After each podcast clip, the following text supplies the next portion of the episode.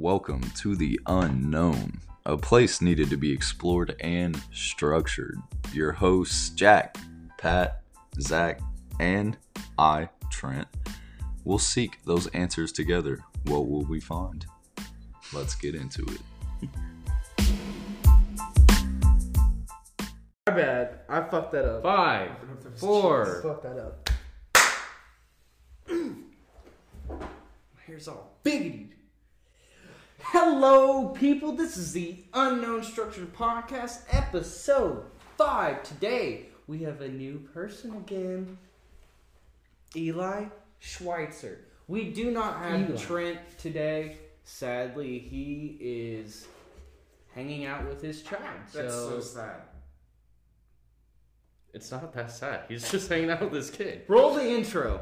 All right, so we got our boy Eli Schweitzer here. As we just said, Trent isn't here. He's hanging out with his child. So the hosts are going to be me, Zach, Pat, with our guest Eli Schweitzer. Let's go ahead and get into it. Let's So- do it. Uh, go ahead and introduce yourself. Actually, let's just go ahead and say that. Yeah, so of course you have my name, but uh, just graduated from college. Um, I majored in occupational safety. That's more of like dealing with uh, workplace safety, making sure you don't like cut your fucking finger off or anything like that. Um, other than that, the only other interesting thing about me is you know I've been playing hockey since I was like a wee child. I'm mediocre at best, washed up Cap. beer league, so But you're still playing college level. not anymore since I graduated. But you Well, were. I did. Yes. But you were. Yeah. Yeah. It's Yeah. pretty impressive. And how was that? It was an experience. Was there a big difference from like high school? To Oh, yeah, for sure. Yeah. For Well, sure. The school we went to, we didn't even have an official hockey team. Okay. No. Yeah, It was I- like a it was like a rec league. Uh, I had to play for Henry Clay, okay. so the year our high school team folded the year before I became a freshman, Okay. and then I got sent to Another The- school. the for yeah for another school to play for them. So, So how does that work? Yeah. Playing for a different school than the one you go to. Like I feel like that's just like an awkward like. Did you ever get in fist fights with people because they were your teammates, but they went to different schools? Were you like go Generals? Fuck the Blue Devils. no, no. I mean I've I've known all the every person who plays hockey like in Lexington. Like I I know or I've seen them before, Uh-huh. so it's you know a lot of the guys I've already been playing with them for five to ten years at that point. So it really wasn't that big of a deal. It was just different team uniform technically, but That's pretty fair because Jack and I we played t-ball and then I played six seasons of baseball through elementary to middle school, and then you know high school. Well, I didn't play in high school. I didn't want to play in high school. Um, didn't even want to play in middle school, which maybe I didn't play in middle No, school. you didn't. Okay, yeah, yeah, you're right. We went from t-ball to like third or fourth grade. Then we played soccer. Well, no, I- it was later than. Either way, it doesn't matter. But I remember seeing the guys then, and then in high school, the same guys played in baseball. So that's that's kind of cool. Yeah. So you, so you still you still do hockey then? yeah, no, I I just play like rec league and Yeah. just get shit faced and you hockey. I, I feel like that's like what everybody does in hockey. It's awesome. better Yeah. to get shit faced and be active than be shit faced and The- sitting on the couch. The only time I've ever went to a hockey game was one your games, and two, unless I had somebody with me that had to drive home, I definitely got shit faced. I have never been to a hockey game, and I hate to Pretty say that. I never I went to one I of don't your think games. I have either. It's pretty lit. a hockey game. It's it's toxic. I will say that it's pretty fucking toxic. It's definitely a pretty physical sport. Oh, yeah, you for probably sure. know more. What what is the I, I forget? I watched a documentary about it. What is the the person on the team that gets into fights a lot? I can't remember exactly. That's what most people call like the enforcer. You know, there's kind of like that. Yeah, yeah, that's not- that's what the documentary was That's called. what Is they're there for. enforcers. yeah. That's what they get paid to do. Is just you know beat somebody's face in Yeah, for for fun. for like a million dollars a year. You know, Like, dude, there, in that documentary, one of the guys said that he was an enforcer for one team, and another guy was an enforcer for another team. And the other team, that dude was like, "Hey, man," he was like, he was like, "Hey, do something foul so that way we can get into a fight, but don't do something real foul against one of my, you know, teammates, you know." And the other guy was like, "I got you, man." And then they got into a fight, and the dude kept his job. Like he was about to get fired from this professional hockey team, and that fight like saved Saved his his career a little bit. Like, so was there any enforcer like in college? I imagine maybe not comparatively with like professional, but Well, you know, most kids like want to actually play. So, like in college, it really wasn't. And you know, you're wearing cages. You're not wearing like half shields or anything like you know professional. So, it's kind of hard just to rip a helmet off and then take Yeah. your gloves off and then try to beat the shit out of somebody. But I, it was more just like you know, just dirty shit and stuff like that, or you know, like punching each other with your gloves on, hitting the helmet. yeah, Uh, not like a real fight, just kind of like Rough play. yeah. you're probably gonna hurt your hand worse than the other person by hitting a helmet. Well, if you have your gloves on, you you won't. But I mean, if Well, you, to be f- yeah, yeah, to be if you take your glove off, you're fucked. Because you would you'd get expelled from the team or Uh, like, a, you- like a penalty or You yeah, get suspended serious. for one game, or depending on how bad the incident is, like the the league that you know you're in will decide whether or not like your sentence. So yeah.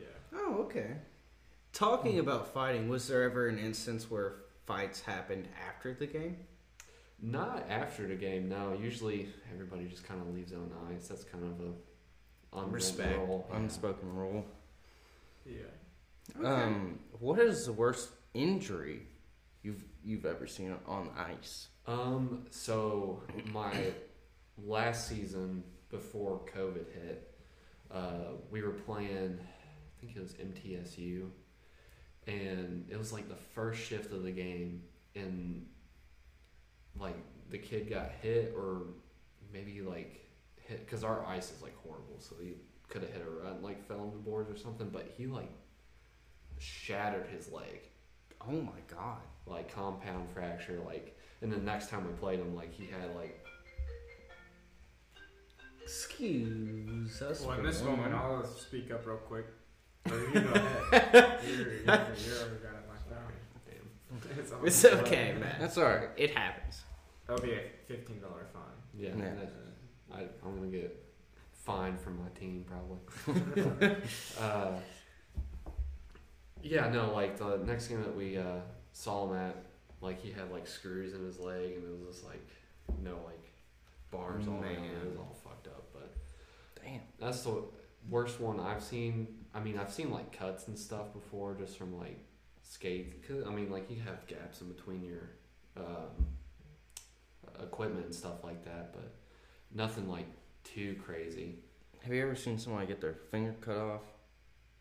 Okay, yeah. Well, I haven't seen somebody get their finger cut off, but my goalie that I played with in high school, um, it was the year before I started playing. Um, apparently, what happened is they were playing another team, but so he took a shot. It came, it rebounded, bounced in front of him, and when he went to go cover it, his glove slipped off, and it was right as somebody was cutting the crease and took like his pinky off. I'd scream. I'd Oh my! We're laughing because that is so Oh, crazy. Because I'm over here thinking about what is the movie where it's uh oh my god I think Blades of Glory. Blades of Glory. Yes, Where you get it. where the neck gets cut off. I was just about to ask if there was a situation in which you saw someone get cut, you know, pretty bad, but That's tough. I would, Yeah, I would, I would scream. I think I mean- anybody would. I mean, I'm not gonna lie to you. Um, you all know this, or generally know this, but you all don't. I worked in a kitchen for pretty much, we'll go with six years. I mean, it was pretty much somewhere around that. And the worst injury that I ever had, I be, I believe it's the worst. Is uh, Jack was actually Yeah, there was the about to day it say, I- happened. I was cutting a yellow pepper, and it was wet, which our produce, you know, it's in a cold environment, so it's going to be wet. You know what I mean? Like, or at least Have moisture. moisture. Yeah, it's not wet. It's not soaking in water, but yeah, it's it has some moisture on Should it. be if you wash it. Exactly, exactly. Well, that that too. So that even builds the point. Mm-hmm. So the yellow pepper was, you know, a little bit wet, and uh, I was cutting it, and I completely took a, a straight up chunk out of my finger. Like I chopped it off. Ooh, ooh, man, that was one of No. Yeah, my uncle's like a welder, and he his he can't move his thumb. I think it's glued back on, but he took like a big chunk out of his thumb. Luckily, I didn't have that. Going and, back uh, to like sport fights, real quick. When I wrestled, there was these two dudes that were wrestling. One was on my team, one was on another team. They kind of got like heated mid match, and like one claimed that the dude like smacked him or did some something dirty, and they straight up both like threw like two or three punches. I swear to God, and the ref was like about to like none of them got in trouble, but they both like hit a, hit a punch or two on each other, and they're Mhm. like, all right, it's even and they went back to like wrestling. But it was it was weird. Like they were wrestling and they like both like squared up and like both got a hit on each other and then went back to wrestling. It was strange. man. Damn. I was See- like, damn. Where I pretty, mu- I mean, I played soccer. Oh. Well, me and Zach played soccer in the same league One year. one year. Uh, Quick. We, All stars. yeah, shit. Shit. We we lost every game. Well, okay, we tied like maybe two games, But and then we lost But every to other be game. fair, we were the youngest team, and it was prepubescent and pubescent Yeah, in this in this league. I mean, it was literally like we were like seven, and we were versing like thirteen year olds, fourteen year olds. it wasn't that bad. But I mean, it was like we were Six probably- ten. nine or ten. No, we weren't. May, we were maybe we were eight. we were younger. Yeah, maybe we were seven were or eight. eight. But the oldest kids, because the scene in Lexington for soccer is honestly very small. Yeah, um, easily 10 11 12 year olds comparatively to 8 and 9 year olds and that doesn't sound like a huge difference but when the average other team is 5 inches taller and their muscle mass is about two times bigger and they're about 30 to 40 times or 30 to 40 pounds more than you are at minimum our team got stomped yeah. every single game. Jack, you got hit in the face with a. With I a got hit in the face with a fucking soccer ball, dude. a lot. Uh, no, dude, face. dude, it fucking sucked. It hurt so bad.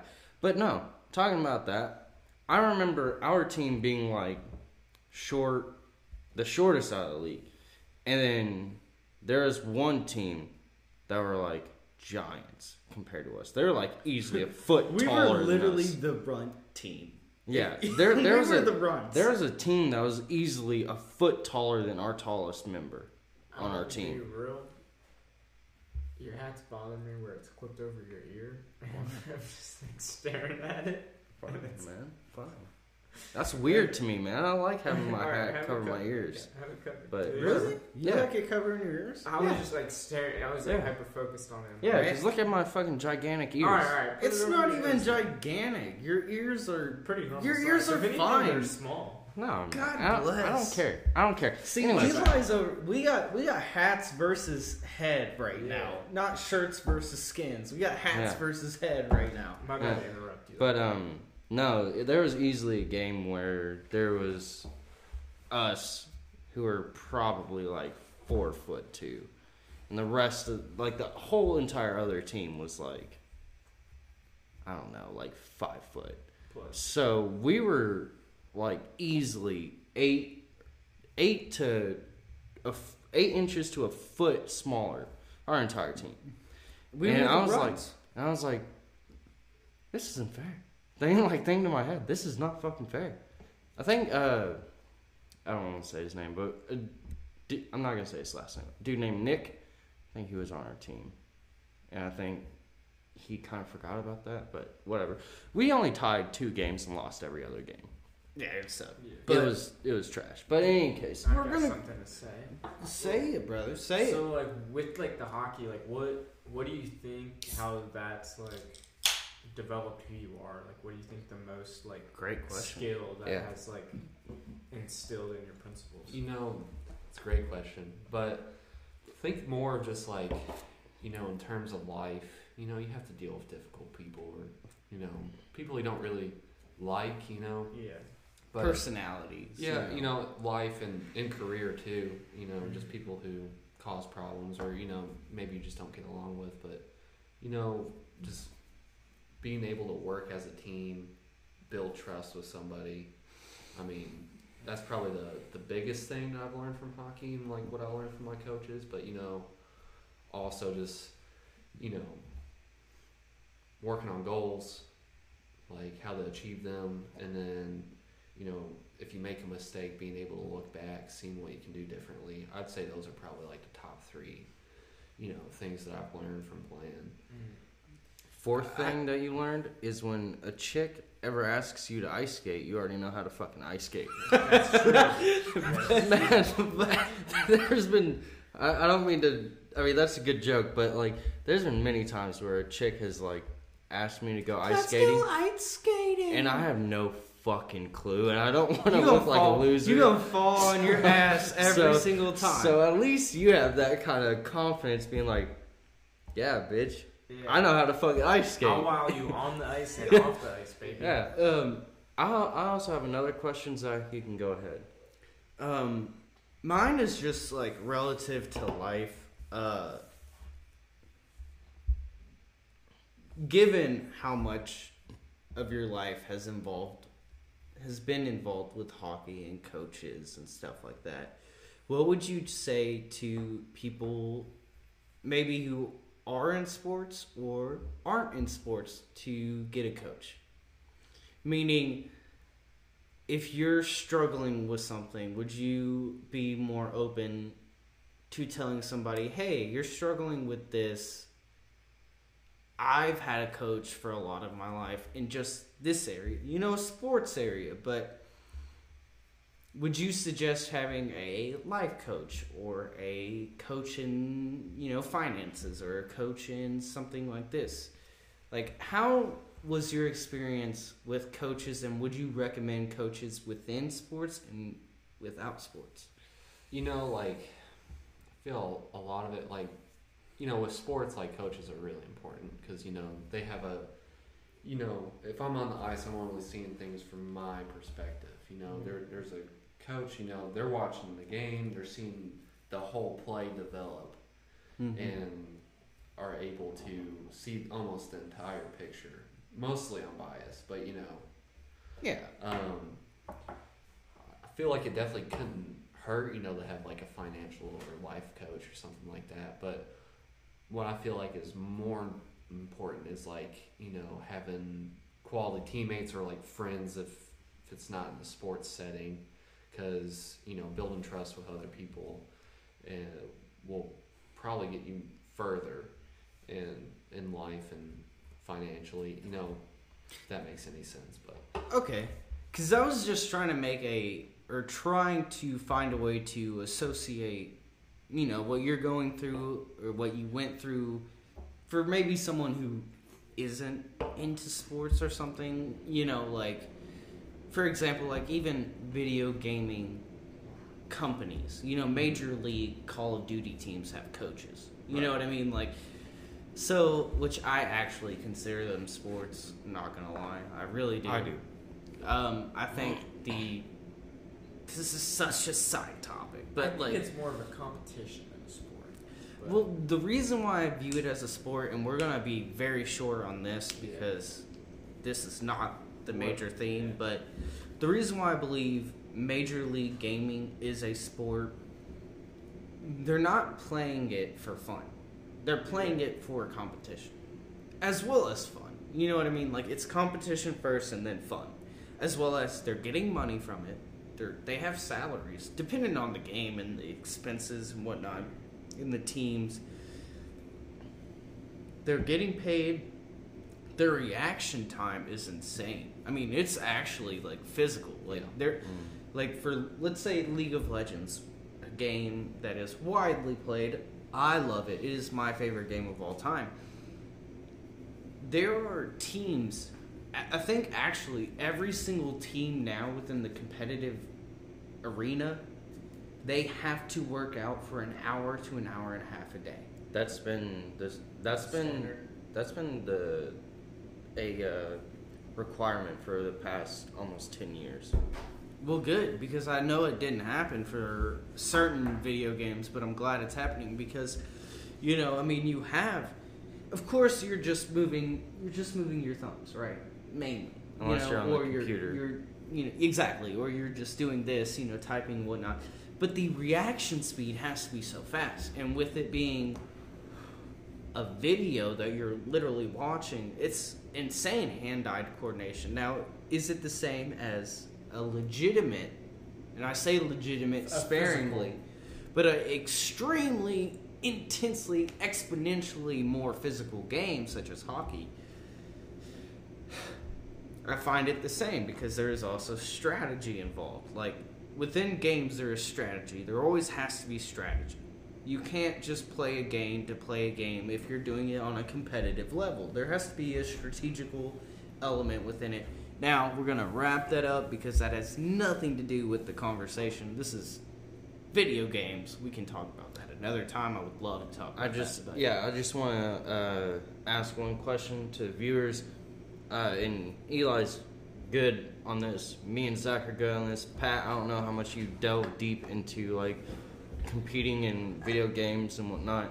But if y'all want to, if y'all want us to talk about like uh, competitive gaming, me, Zach, and Eli, when when we were in our prime, Man, Call of Duty Call of Ghost. When I peaked, yeah. yeah, we, we can have a podcast about that too. Yeah. So Dude, if y'all want to if y'all want to hear about that, then that's I did YouTube for a, a Call of Duty team. They were a British team. It was really weird. nice. Yeah. Yeah. But let's But, get um, back on. Yeah. So, So- sec, I have a question. Go ahead, Um, brother. and Go this ahead. is probably not the best question, but and I don't know if you've known any of them, but how did hockey players view like uh, uh, ice skating, like professional ice skating and whatnot? Like figure skating? Yeah, yeah, yeah. Like, did you were you like, oh, they're bitches? No. Not not like the chicks, but the dudes. Well, like yes and no. More so, like um, hockey. Like you know, when you're skating, you skate faster than a figure skater. The the way that figure skater does their stride is It's more is- elegant in a way. Yes and no. It really depends. Um, I guess like, well, you know, they're doing these crazy, insane jumps with no pads on, and they bust their shit. So like, yeah, that that hurts. I mean, we bust our shit too. But a figure skater, this is kind of off topic, but they skate and they kind of bob up and down, and that's the reason why they lose momentum. But like a hockey skater, like you know, it's almost like you're sitting in a chair like we are now, and you're just extending your leg kind of out and behind you. But I wouldn't say like I can, s- like they are definitely very talent, like very talented. Mm-hmm. But you know, I feel like it's m- way more entertaining to watch um, hockey than it is figure skating. But you know, I do have a total respect for it. Uh, it's definitely very tough to do. I mean, with the the edge work that a figure skater has is ten times better than um, a hockey player. I would think. Well, then, second question: Do you think hockey players would almost get an advantage over other hockey players if they also did figure skating a little bit for those cutting edges and whatnot? Well, I mean, I played with a lot of like guys that their parents got them in figure skating before mm-hmm. you know they played hockey, and like it really just depends on them as a person. You know, like you either have that competitive edge or you don't. So if they like have that competitive edge and they were a pretty good figure skater and then they wanted to play hockey, then I mean you can tell the difference like you know night and day.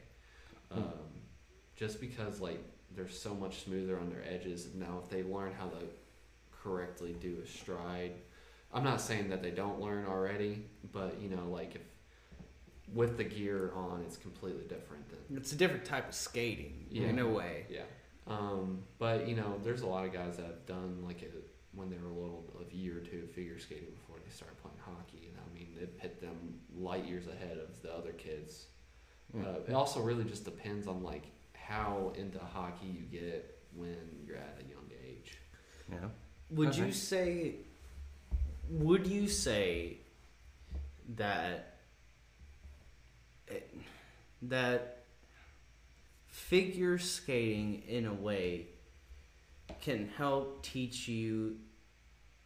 Of course, it'll help teach you the basics of skating. Yeah, of of course. course. I mean, you have to. Mm-hmm. of course. I mean, this is high level skating. Of course, it's going to teach you the the base levels, but would you say that it prepares you in such a way for maneuvering within because generally figure skating is one to two maybe maybe three people on the ice at one time.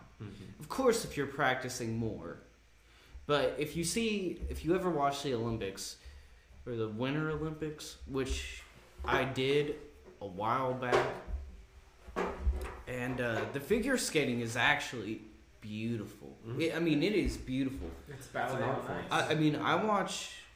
I love that you said it's an art form because part of me thinks yes, it is a sport, but I also view it as an art form because it is so self-expressionist in a way. But um, I watch Big Brother, and we there's celebrity Big Brother going on right now, and one of the people was an Olympic gold medalist, uh, Mariah. Mariah something. I can't remember her last name, but she was a Olympic gold medalist as a figure skater, and she was hyper competitive, amazing. Actually, I wanted her to win. She got out. Sorry for anybody that's watching it right now, but or not caught up.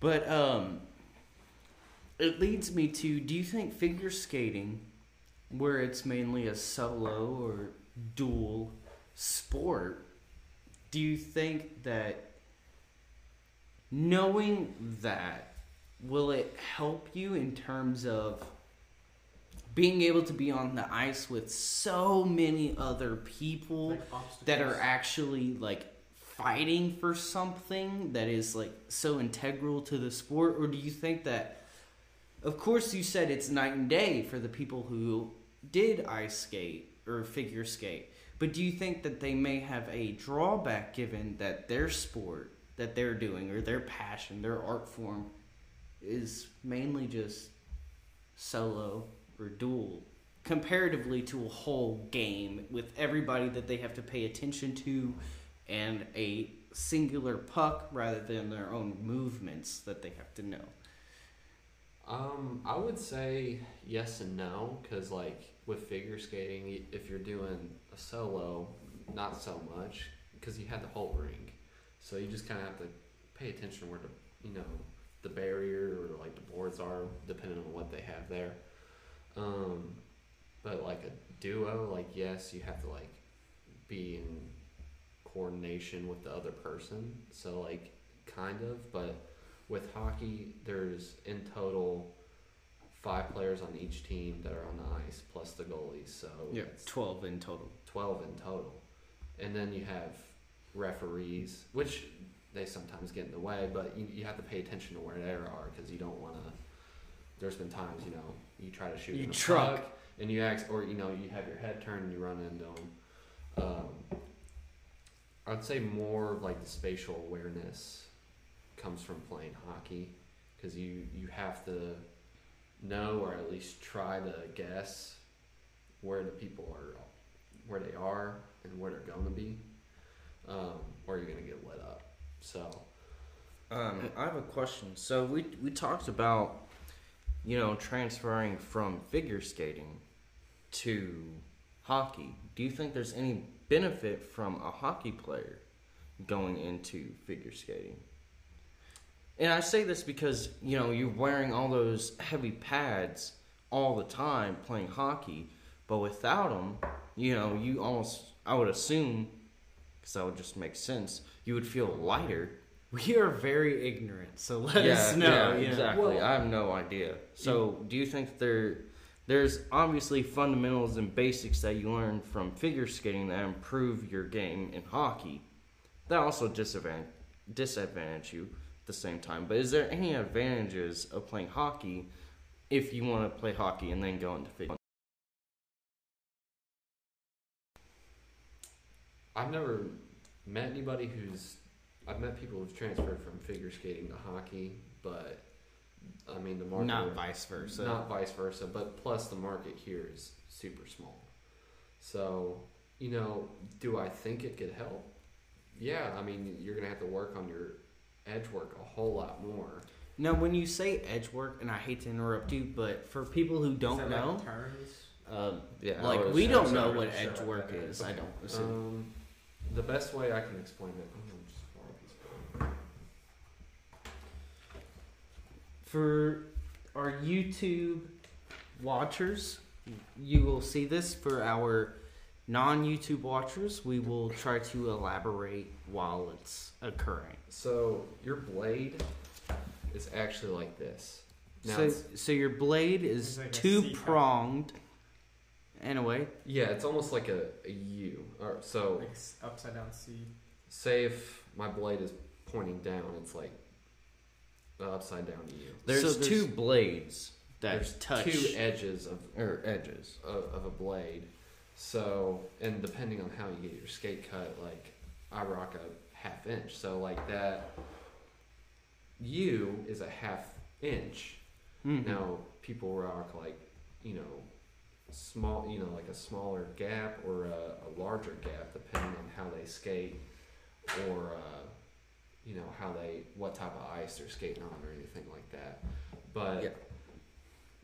what I mean by edge work is like you have your inside edge, which is where your which is feet like the, like the, the come ins- together. Yeah, the inside of your feet, and then you have your outside edge, which is you know like The outer. The outer. towards your like you know point out like your hips. Where the Nike sign is, Yeah. essentially. Right. Um, so I have another question. So you said you went to school for occupational safety. Mm-hmm. Uh, what all does that kind of kind of imply? And do you think how you went talked about like um, your skills from hockey of just teamwork and getting along with people you don't normally like? Does that correlate? Is there some skills from that that kind of go along with the occupational safety of how can we overcome the issue to make this environment Yeah. safer and work for everyone? One hundred percent. Um, uh, so with that, I would say yes. The the skills I learned from hockey correlating with um, I've got an extension cord. Okay. Ex- excuse that. We're just trying to make sure everything is powered correctly. But the the skills I learned from hockey uh, do correlate with what I learned as a major and what I'm looking forward to as a job. Because I like it. So occupational safety, what I'd be going into is like safety management or like a coordinator or working on a safety team for a company, which uh, you can do like general industry, which is like factories and or you know like working for a larger company, like it's usually for corporate Mm-hmm. but you know they usually have individual teams orders like there's the construction side like there's maritime which is like shipping Yeah, you're sea based. mining i mean oil uh, it's literally in everything that we do everybody is going to eventually have a job or hopefully right Mm-hmm. so there it doesn't matter what you do. You can work at Kroger, you know, a grocery store, you can work at a factory, you can work in construction, mowing yards. I mean, there's stuff that you have to or as a safety professional, there's stuff that you can recognize as safety hazards. There's hazards in everything that we do. Uh, even in just gen- general life, like driving a car or you know walking down the street, or even you know just going to the grocery. You know, um, So you do a lot of risk analysis. analysis also as risk tolerance given like is is this amount of risk tolerant to the job meaning of course miners you you had mentioned mining and stuff like that you all are doing a very dangerous job Right. therefore we have to be tolerant within a certain level of risk we have to tolerate a certain level of risk but once that point is reached it becomes an let's just say an osha problem you know or like It'd be more of an MSHA technically, because uh, OSHA is like they kind of deal with like general industry and you know Okay. construction, uh, but here in America we have MSHA, which is specifically towards mining. okay Um, is it like mining is that what the m like the MSHA Yeah, it yeah. means mine okay because i was gonna say like it's hard to have a like in my mind it would be hard to have a blanket risk management team for every single thing because i have experienced being cut and this and that within a restaurant but me being cut in a restaurant is generally less than working in a factory and there's a you know hydraulic press right. you know or like you had said where you're working a chainsaw as a lumber you know lumberjack you could cut your arm off or have a deeper cut than me working just chopping chopping chopping chopping chopping Right. you know what i mean like so it's good that they have and i'm glad that you're Industry t- Exactly. Industry specific guidelines. And I really actually appreciate you telling me that because I've only heard it from as OSHA. Um, given Jack and I worked at a factory and we Mhm. had OSHA meetings. Well, we didn't. Ha- we didn't have OSHA meetings, but we heard about OSHA meetings We had a lot of well, Often. not even just that. We had uh, safety management. If you remember, every week or no, every Our month, supervisors would every month us. we would have a uh, safety meeting. And then if o- OSHA came, we would have a meeting directly after that as well. Yeah. Um, which to to us, I remember it was annoying, but knowing that people were actually looking out for our safety, it was really nice. It really was. Um, but it was also like, hey, you all need to do this better. You essentially, and I and I really want to stress this. I respect the job a whole lot, a whole lot. Our factory was extremely safe. I mean, like Yeah. we were Yeah. barely using electronics. We were like playing with Legos, dude. I mean, That's pretty much. Pretty much. So when someone was like, they would come in and be like, "You all are doing this wrong because this isn't safe." We were like, I mean, come on, dude. Like, we're not really doing much that could even cause us harm. It it was bad. Sometimes I would wear well, all the time we would have to wear gloves. This is uh like what two, three years before This COVID. Well, let's just give it regular years. This was five years ago, 2018, to four years ago, Yeah. 2019. So let's just say that. It was funny because I would take the drill that we had and it was hooked on a chain. And I knew that it was safe. So sometimes I would just mess around, put my glove on, and then just take the drill and just drill the glove.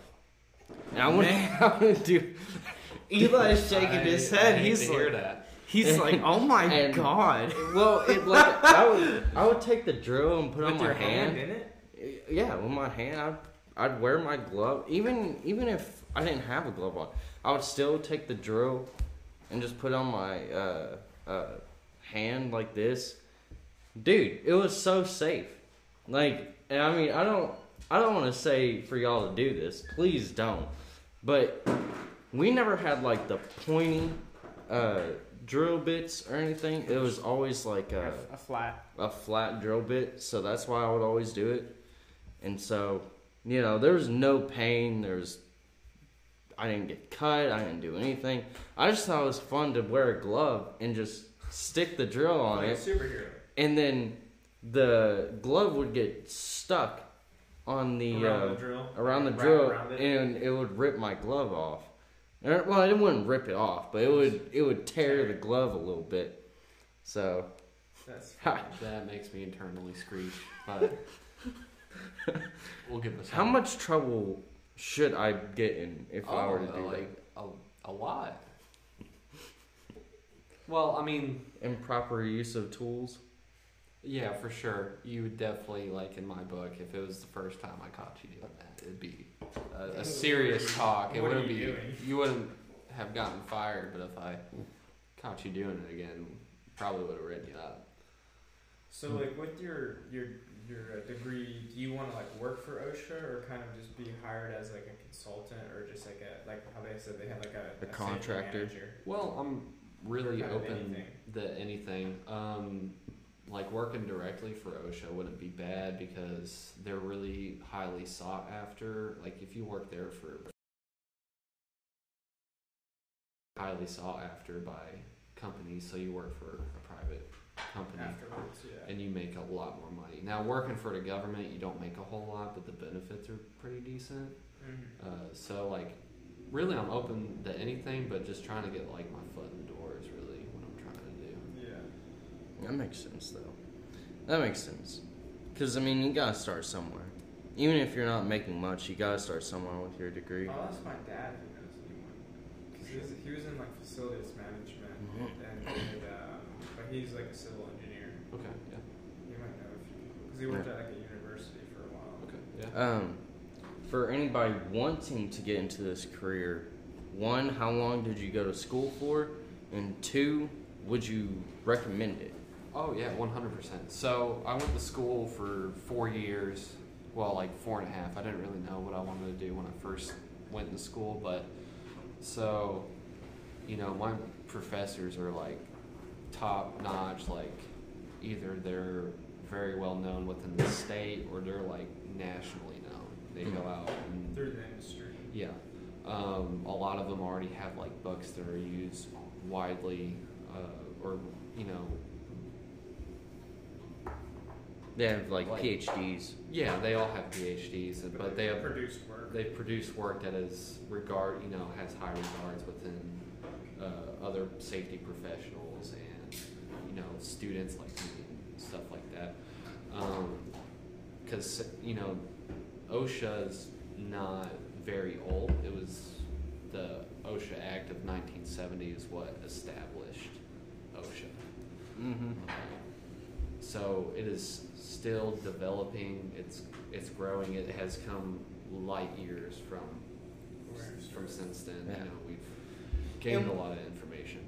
Real quick, for people who don't know, what does OSHA actually stand for? That's what I was actually about to ask. It's the Occupational Safety Health Administration.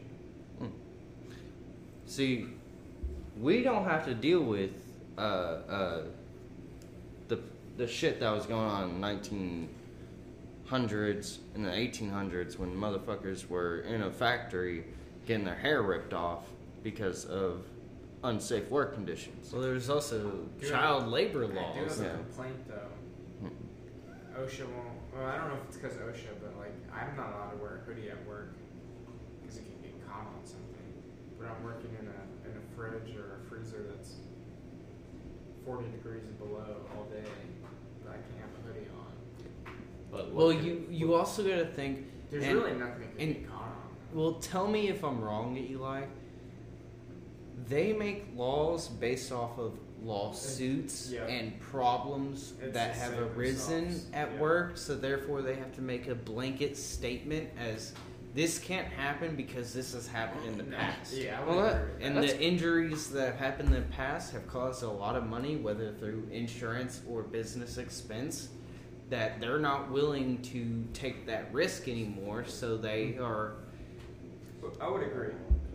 So maybe they're risk averse. Now, Eli, you have this knowledge. Am I somewhat correct within that analysis? Like, maybe due to lawsuits or past experiences, whether rare or not, It's unsafe to wear a hoodie. as as it becomes a problem, it immediately has to be answered and addressed, and the rules have to be changed due to that. You know, start again. Five seconds. Do you Your want me response. to recap the question? Okay. So, five. I would say that it's more. Really, I mean, yes, lawsuits do have to play. How policy is made, that's unfortunate because if they're doing, if they're basing, if a company's basing their safety policies off of lawsuits that's already happened, That's a problem. that's technically a. There's lagging and leading indicators. Leading is like stuff that kind of looks forward, and they try to think about the what ifs, and they try to prevent those what ifs. Mm. And then lagging is more of like they look at stuff that has like injuries and illnesses that have already happened, and then they make a policy to fix, you know, that from happening again. So- they're both really important. So you want to be proactive rather than reactive. Yes. Okay. But you also have to take in consideration the reactive side of it. So, but a lot of companies, like, I don't know what company you work for, but, you know, if it's a large and they have, like, a large company and they have multiple different facilities and maybe each one does something different, um, you know, they might have a policy just almost blanketed for the whole company Just for That- simplicity. that might prohibit you from wearing a hoodie at work because they may have some you know like a different facility or something may have uh, some sort of machinery or you know, some sort of task that could get your clothing caught within it and you know fuck your shit up Jack and I had to deal with that when we worked at the factory. We worked. Uh, Yeah. You there was a very specific dress code that they wanted, and uh, if you were outside of that dress code, it was deemed dangerous. I don't even And- remember the dress code that we had. Well, it was something along the lines of you could wear anything so long as you were wearing pants and a shirt, but you were not allowed to have a hoodie on.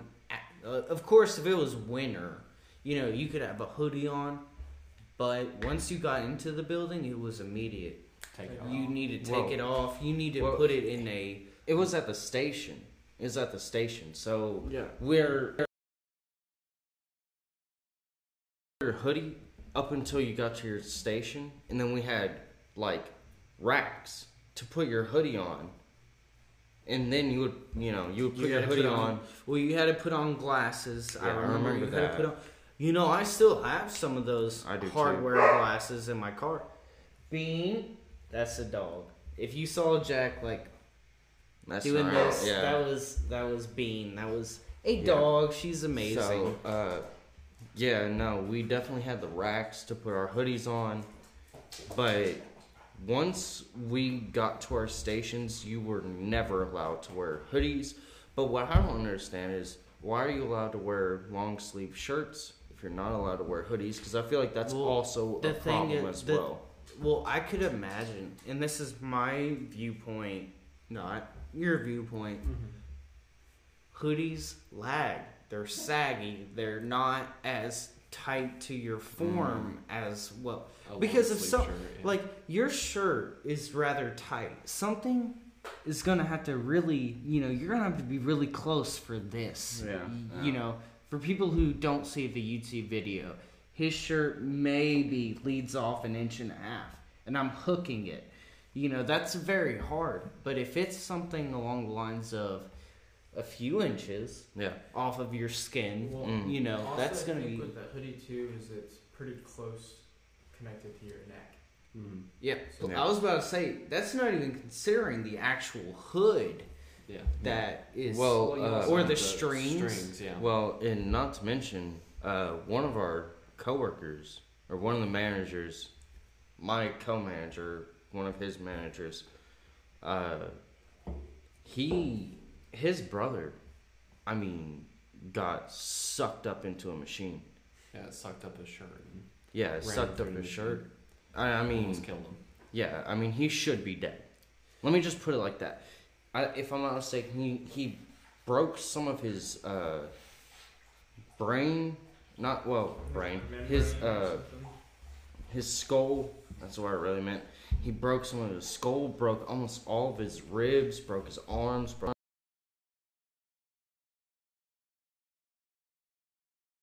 But my thing is, one, and, and this is maybe me just being me, but it's like, what did he do wrong to cause that? First, and then it's and then secondly, I go, what did the the machine do? Because a lot of the times, the machine works perfectly fine and But the person safe. is acting stupid, But the person- they're not using the the material optimally. well, and it could be that you get so used to a dangerous machine that you don't You get comfortable. You get so comfortable that you just slip up and bam, you're in that position. And that's not the machine's fault. That's the person's fault. Human error. Yeah. So, you know, for me, I now I'm not a safety professional. You know, I, I don't have the group I don't have the degree like you do, but for me it's like what were you doing wrong first rather than what was the machine doing wrong first. And Eli, I have two things that I want. I really want you to reply to. Um, first thing, this is at my job. Um, there was one person. Uh, I, I I don't know the time frame when this happened, how it happened, whatever. But it was a teenage kid.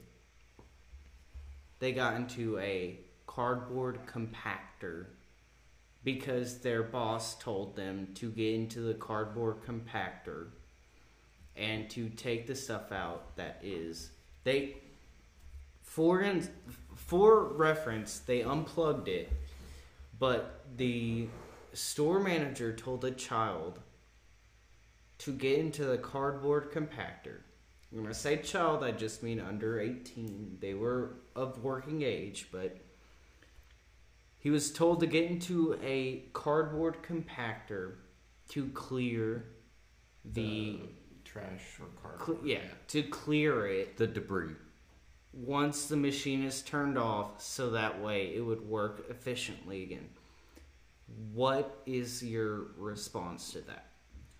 Uh, definitely a couple things. So like when entering a, a compactor like that, that is defined as some sort of confined space. Those are one of the most dangerous conditions you can find in a workplace. Whether that's like you know the air quality, crushing hazards. You know, like say if it filled up with water, like you could drown or stuff like that. Um, would I pit somebody who's not an adult in there? No. Do you have an empty? And and like I said, it was unplugged. It was unplugged, but Even if it is unplugged, you need to take the extra safety precaution. There's a thing, it's called lockout tagout. So it's like where you put a lock on the device that prevents it from being turned on, and then it's tagged by who locked it out and signed by management. So you can do that, you know, on the machine and unplug it, and then do the same lockout tag out, and you make sure you go, like go to the breaker of the facility and you turn off that specific outlet or you know what powers that individual machine or whatnot. you know, you do that, but would I really want to pit my employees like in that situation to clean it out? I don't know, like if there could possibly be maybe an outside company, which still you have to worry about their safety too. But you know, I personally I would not feel comfortable if like pitting my employee into a compactor. Okay. Um, and well, hold on. That's the first of my second. Because I have a, I have a question on that as well. Um, so with that being said, so that would automatically be a no go. Like you shouldn't put your employee in a compactor. I, I would try to find a way to maybe do it without having to go into compactor or you know when you're looking at risk or you're doing a risk assessment or JHA or something, which is job hazard analysis, um, for something that presents risk like that, you have to. There's like a hierarchy of controls, and like the the last straw is, you know, wearing like PPE. But like you know, one of the first straws, like eliminating the hazard, is what you want to try to do first, or like engineering a control, or like a protective barrier almost. So, real quick, in a way, would you rather be risk? So, within your career field, mm-hmm. is it always better to be risk adverse rather than risk adherent? And what I mean by that is, would you rather eliminate all risks or would you rather mitigate all risks?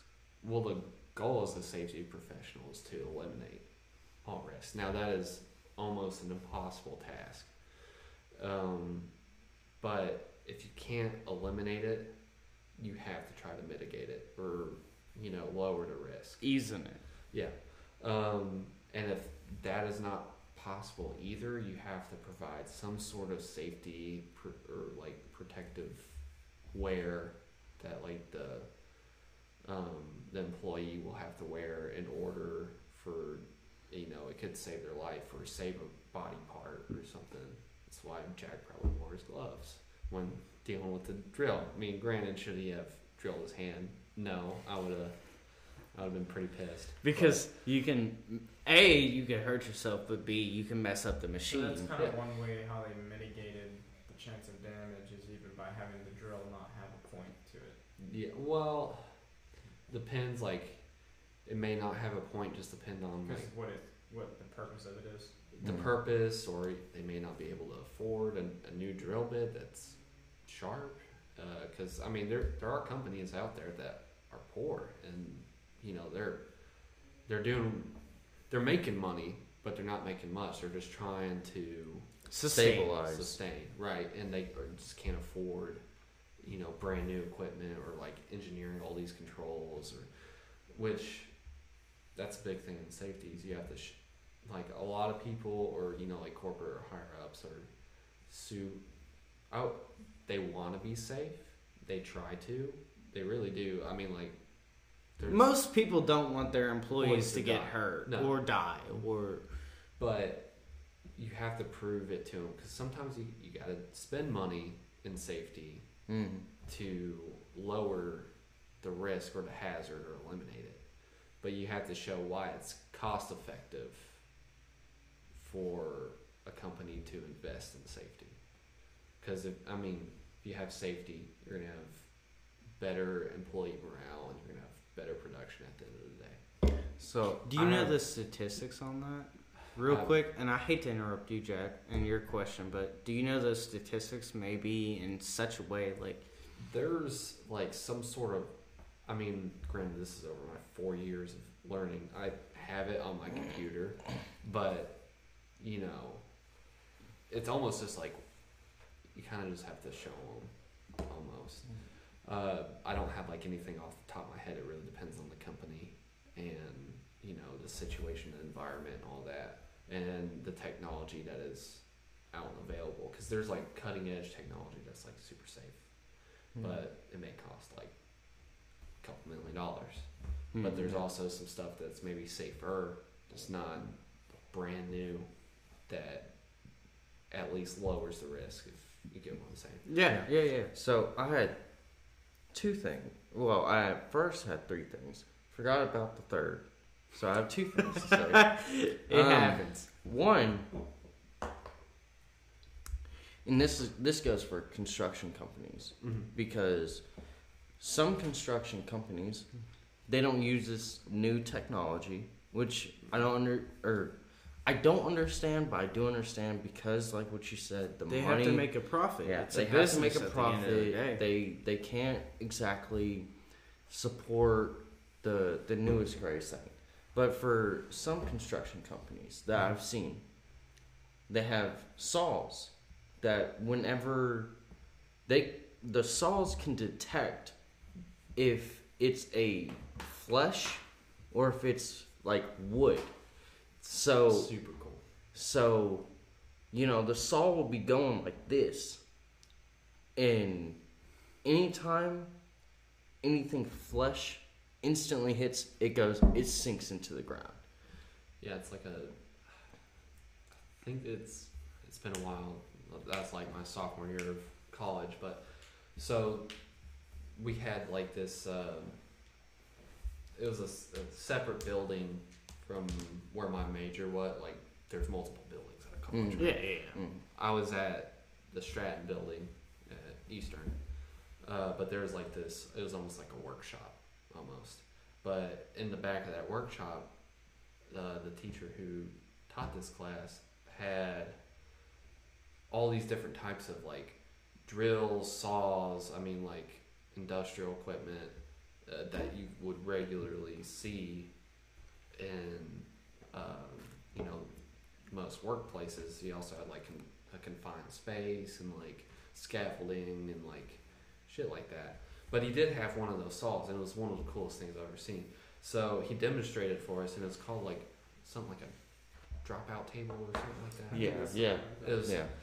uh, regardless, but anyway, so he took a hot dog and he turned it on. I mean, like this saw is like you can't even see the. It just looks like a circle because it's moving that Yeah. fast. But he took a hot dog and he went to it, and it like I wouldn't even say it was worse than the paper cut. And then the saw dropped down, and Mhm. then afterward, he's like, technically really isn't that safe, but he took his finger and like put it right there and it dropped out too. So like Yeah. And I I got a question. And I only have a question because my man's Pat dealt with this. And Pat can speak about it himself, but I don't know if he is, knows about this. So, he worked in a restaurant. Mm-hmm. And the only way to make the sink Keep Drain. His- So lodge something in it. his managers well mind you you had to put something to make sure that the drains go his managers put a knife into it standing straight up to make sure that it drains water. Yeah. blade up. Yep. blade up I my hand. It was pretty What? brutal. pat i need you to explain that event for people who are not watching on youtube um, it, it unknown cut through my structure muscle. but it cut through your muscle Yeah, so they had a, a knife standing. Basically, imagine you have a knife and you stab it into a piece of wood and it's standing straight up. handle side down. Handle side down. Where the blade was sticking up in the Well, air. no, the blade was down in the drain. drain Regardless, Oh. but you had have the whole open side of the blade, blade. Yeah. Oh, You're okay. gonna have some sort of blade exposed. about probably four to five inches of length of a blade exposed, and I'd stuck my hand in the sink to With reach- water? With it was full of water, and as I brought my arm up, my hand up, I nicked the knife.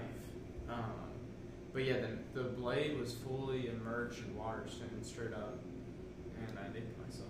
Yeah, I mean, like, so that's definitely a risk, or and it's definitely a, a code violation because, so, I mean, OSHA standard, you know. the Can you kinda- even believe that? Because it's such an easy fix, you just call a plumber. right? But the You fact should. that they stuck a knife. and they're I just mean, a- you could use a fork, a butter knife, Or, anything, you or know, get like- fixed. Or a, Yeah. a fucking plunger or something to something that's dull, right? You know, not. You uh, a, might hit a a sharp ass blade. Yeah, that that's kind of dumb. But so OSHA has this, you know, there's OSHA standard which is light years but long. You're gonna have a thick book, like I mean, I do have a thick book. Like I mean, you're gonna have a four to five inch For people who aren't watching, you're just listening. It's a four to five inch book. Yeah, textbook. Yeah.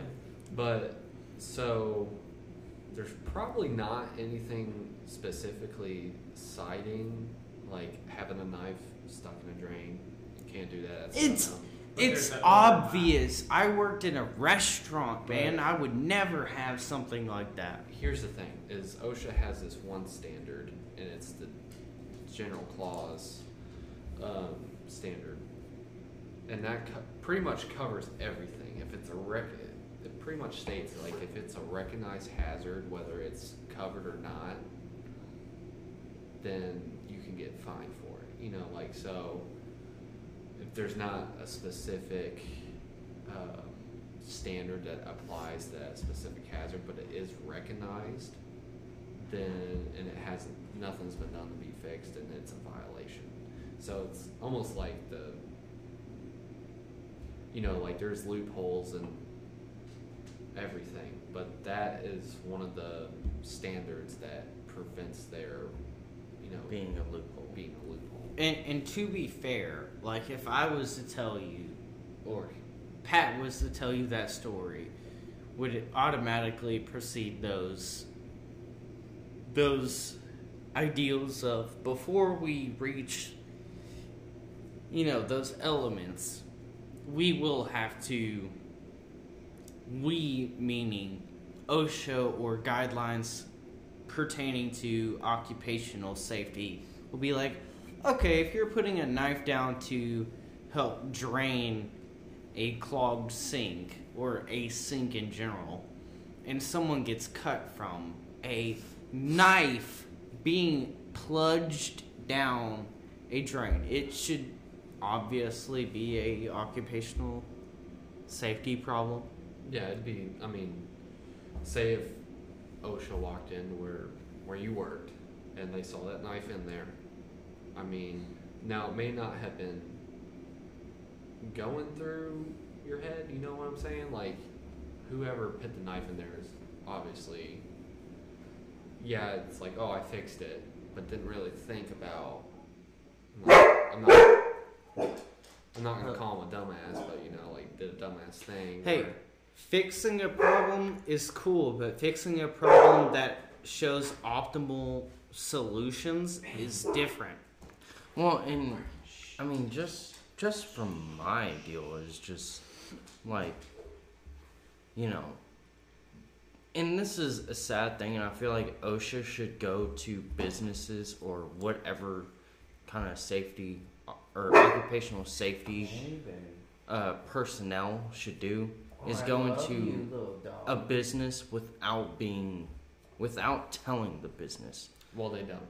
Oh, okay, don't we're good. Well, if you knew, like, you were there when health code people would walk in. They would walk in without notice, and they would be like, "Hey, we're your health inspector. You're no, I I never Hello, I've y'all. never Never experienced that. I've never experienced that. oh, you haven't. No. So like, It's so in ter- I. I would imagine health inspectors kind of do the same job in a way. You know, it's not occupational safety, it's food safety. Right. Yeah. You know, like, It's more So- the health side, right? Yeah. well, both are health side. It's just, are you operating these uh, this equipment or this certain batch of work correctly, rather than are you operating this food correctly or this batch of food correctly within the standard that we hold? So, health, you know, food. The people who would test us you know, they would say like, I mean, they would come in and it would be like, health inspectors here, and as the manager, I'm over here like, oh shit. and look, I kept my restaurant good, like, you know what I mean? Like, I wasn't like, I worked under you. you worked under me, you worked under me. So, I mean, both of these guys, Yeah, if you all yeah. don't know, Jack, Trent, and Pat worked under me as workers for me. So, like, I would be on edge every single time. Like I know I kept a decent restaurant. There was things that I always wished that I could do better. There was things that I always wished that I could clean better and make sure the store looked even more presentable in every single way, shape, and form. But to be fair, there was situations that I wasn't able to always predict. Well, I mean, if someone hands you a plate with a with a scratch on it, you, you could be take care of the plate the most, but it's always gonna have a scratch on it. So you Hey, weren't you weren't well- served a golden spoon of a restaurant. No, I was not. I actually was served um, maybe the worst restaurant that I could have. No, I- Mm. I'm I'm not gonna say that honestly. I think It was probably an 85 yeah, to re- 87 every single time. realistically, my restaurant was always kept safe. It was very safe. You could have ate at it and it would have been extremely safe. I had a very, very, very, very, very high con. I'm a hypochondriac, Mm-hmm. you know, meaning any form of sickness that I can avoid, I will avoid. Therefore, for my customers, I did the same thing. Cross contamination, it was not happening. But when it comes to dirt buildup on the side of the wall that no one ever used, that was blocked by three feet of equipment, eh, I'm not gonna care about that so long as my produce that I ordered looked good and wasn't moldy and wasn't this and that. I can't tell you how many times I was like, "Nope, I can't accept that. This mm-hmm. this didn't work." Like, I mean, you know what I mean? Like, this produce did not fit my bill. Right. You know what I mean? Like, mm-hmm. but if there was an edge of the wall that I didn't clean or my employees didn't cling to the spot a hundred percent, I was like, fuck, fuck it. There's three feet of equipment that blocks that. You know what I mean? But the food was still safe. If you handled the food in a way that I didn't feel proper as the guidelines that we had to uphold, but I held guidelines above that. Mm-hmm. Now, if everyone actually worked those guidelines, I don't know, but I believe they did because That's how you trained them. it's Or- how I trained them. And, uh, you know, like, this is also a sideline that we need to wrap back around. But I'll tell you, owning a restaurant, like, not owning, but general managing a restaurant is extremely hard. It is extremely hard. Like, especially with our owner. Mm-hmm. Like, y- you were tough. Yeah. you were one of the only friends that Jack and I have that did not work under me or didn't work with me. But you know, when I was in high school and early on in college, like I worked at a restaurant, I had to deal with the owner of that store location, and I understand how hard it is to work with the owner because they are ninety. I mean, like Profit driven. Yes, I mean like yes, they I get depends on them, but most of the time, if you ask anybody, yeah, they're they do care about the worker, but they're they're worried about being able to make a profit, mm-hmm. and that's Yep. how it goes for any company. And I mean, And see, this is the messed up thing. The owner that I worked under, this is a messed up thing. The owner that I worked under, he wanted the best quality food, which I love it. I love it. I don't want to serve trash. Mm. Now I'm not in that life anymore. Mhm. You know, I I quit that job. I gave up that job. Same as these two, Jack and Pat, and Trent still works there actually, but Jack, Pat, and I we left. Um, I got fired.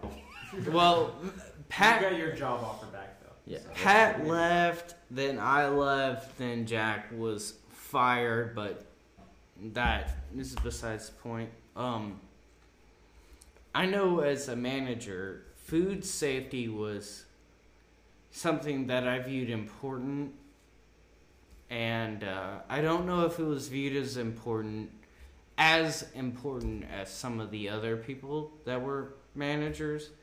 Now, is that every manager? No. Mm-hmm. No, not at all. Most people, I, I swear to God, 98% of people made sure that food quality was safe and understood what it was safe, not safe, cross contamination, not. You know, most people wanted to bring the best product that they could. Because that brings your customers back. You- exactly. usually, yeah. Exactly. Makes the food better. But there was instances in which I saw it wasn't the right thing. Right.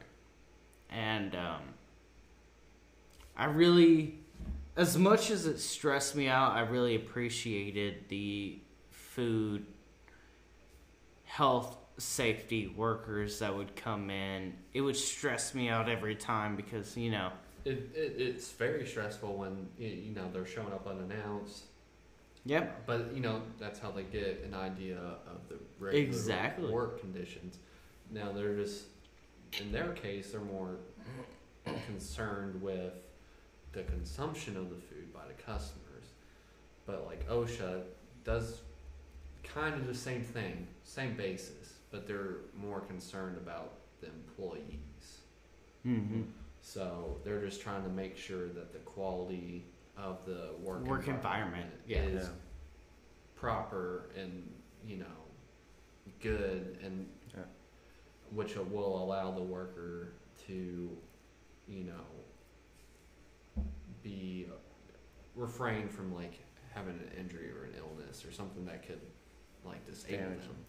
And and I feel like that's like a positive Mm-hmm. for you being within work safety because I'm gonna say like of course you have to worry about the product Mm-hmm. in a way. You have to know about the product. But you know, if your product is damaging society, you have to be like, yo, this is wrong. Right. You know, people are dying from your product, you need to fix it. You Mhm. know, or I mean, maybe we don't have to be that intense. This product is damaging Mm-hmm. people in some way, shape, or form. Right. But you're also dealing with the ability for the workers to manage building or constructing or dealing with that product. And that's really cool. Like, I know for health inspectors, it's like your business is operating or not operating within these guidelines. Now, some of their guidelines are stricter than what I feel are necessary. Now, whether or not I'm in, I'm ignorant. I'm ignorant. I ran a restaurant for about eight months. I was a manager for that restaurant for about four or five years. Mm-hmm. I'm, I worked my way up. I knew the standard in which I wanted my food to be. You know what I mean? Like, Right. if my food was less quality than what I would want, if I tasted the food and I felt it was under par, I didn't want it being served. You know what I mean? But there were some instances in which the health inspector would come and they would short us. You know, they would damage our reputation whether and I'm gonna tell you the God's honest truth.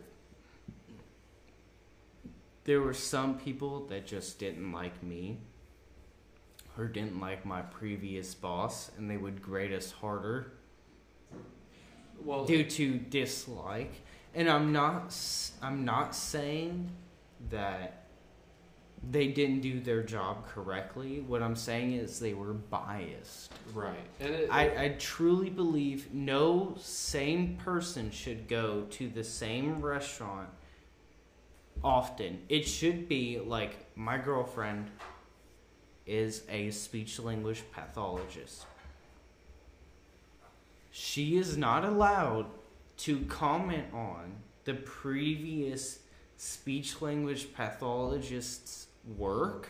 She just has to build upon it. Mm-hmm. And I feel like there were times in which the health inspector, or at my current job, the in, the safety inspector, views us some kind of way in which they produce a false element as to how we are truly operating the business, and therefore it puts a negative light on. And I don't know how to solve that. I don't know how to fix that. And I would love if you would help me within that area. Well, I think you can never, in life, you can never really have true unbiased. I mean, you can try, you can do your best. It's really hard to keep it 100% unbiased. So you're going to have that, but you also have to take in consideration, like, people are different. So some may be very nitpicky, some may be trying to, like, just go through the day. Um, also like how new like um, somebody is to a job or how long you know like say if they're a veteran to um, you know they've been with OSHA or you know uh, been a health inspector for a long time it, Mhm. it depends on the experience it depends on the type of personality you're dealing with so you're all your baseline is going to differ you Yeah. know, no matter wherever you go Well, and what I was gonna say is, uh, and you know, because me and you worked at uh, the same job. I'm not gonna say where it is, but um, me and you, we worked at the same the same job, mm-hmm. and there was a uh, there was pretty bad, but he There's did a lot less on the radar Yeah. Yeah, but in, in general, our new GM is in the limelight, more or less. Not, and it's not because of uh, personal favoritism. It's just because, generally speaking, he does his shit, and he makes the store look good. He he does everything that needs to be done. He really, I mean, he's an asshole sometimes. But he, But do but you he respect makes, him? of course, You Love re- him. you respect your manager. yes, I love him. respect the the general like the store manager at my place. I love the general manager not because I, I've been promoted and not because of this. I love him because he fucking works. And And- works his ass off. But that's not what I'm talking about. What I'm talking about is the fact that our old GM was treated harshly, prejudicially, because our upper high or our uh, Upper uh, management. upper management did not like him. They did not want him. They wanted our new manager. And they graded him on certain things extremely negatively. So they moved him to a different region when in which the regional manager of that region loved him and he also went to a smaller store because our store is the third biggest in the company. But our new manager, our regional loves and whatnot. Be- well, and granted, our old manager could not run the store that we had or that we have. Our new manager, he's younger, he's a lot younger, he's a lot healthier. He can run it perfectly fine. And I love, I mean, I really do. I love him as a person. He, he's great. He's a great person. And he works hard as fuck every day. And, but what I'm what I'm getting with that, I know that I'm talking a lot, but what I'm getting with is that is the fact that our old GM was treated with a lot of prejudice on top of deserved hatred, but our new manager is treated with a lot of respect that's earned. In any case, y'all can go ahead with uh, whatever you have to say. Well, I, it's rounded up. I just think that when you have a manager that sets a standard, Mm. and the standard is optimal, and the standard is very widespread, it is not based upon everything other than this is the standard, then it works well. hmm Because no one wants to be told to do something by someone that's never done that. Right. like for example, tell me if I'm tell me if I'm wrong. Um, at my work, I found a within the bathroom.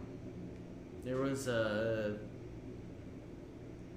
This is one of the grossest, the grossest things for viewers who are watching on YouTube. This is one of the grossest things that I've ever come in contact with.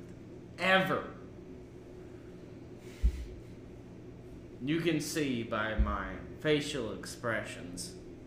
YouTube at unknown structure. But there was a pile of blood Yeah.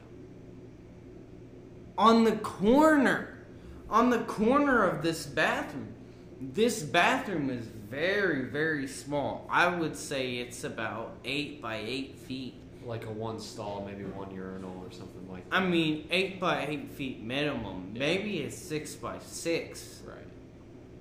i mean very very Just like Small. a one person bathroom, right? I mean, it has to be. I mean, it is a one person bathroom.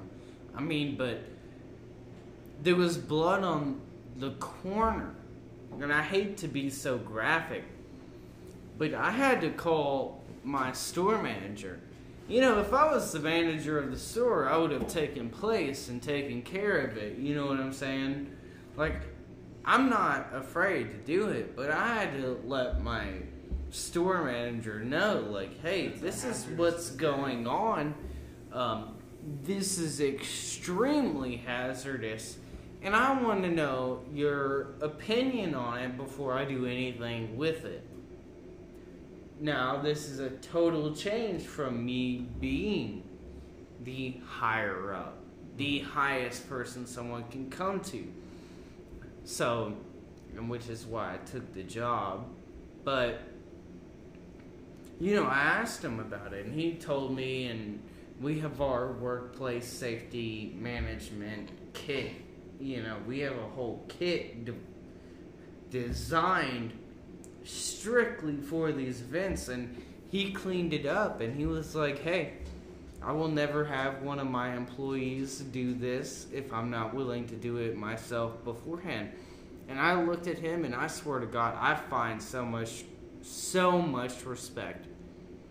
So much respect for him. I want to, like, when I say I find respect for somebody, what that means is I'm willing to show you how great I am.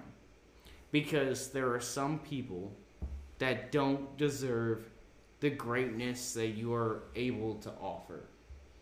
But when someone shows you, like, hey, I'm willing to clean up blood that I don't know what it's from, I don't know who it's from, I don't know the problems within that, or there's other things that he does, but I'm gonna bring up this just incident. He cleaned it up and he showed me how to clean it up, and he did it himself after I told him about it because he was like, "Hey, you will never do something that I'm not going to do, or uh, you are never going to do something that I'm not willing to do myself." That is a manager that deals with respect and he did it correctly because I did the trainings on it, you know, but when it comes to a lot of blood, Real like life application, it's completely different. e- exactly. Nothing is ever the same as the one, Perfect scenario. The training or the scenario, but each scenario is different each time. Exactly. Mm-hmm. Like I deal with kitchen. I'm used to people cutting themselves, but I know the people who cut themselves Yeah, you in don't. a bathroom that is in a real retail environment. I don't know who blood whose blood that is. Because that, that's a real hazard. Is like you don't know what bloodborne pathogens or you know Exactly. illnesses, diseases that they have. So it's you know you would assume that they don't have any, but you you can't. But see, the thing is, is I don't assume. Right. I assume they have the worst pathogens. Right. I assume they have the worst pathogens. They have and- AIDS. They have cancer. Whatever- Well, cancer well, can't be transmitted, Can't- but yeah, AIDS exactly. can be Gonorrhea. gonorrhea. I consider Syphilis, that blood hepatitis. as the worst possible things that I can experience, and I dealt with that as a GM.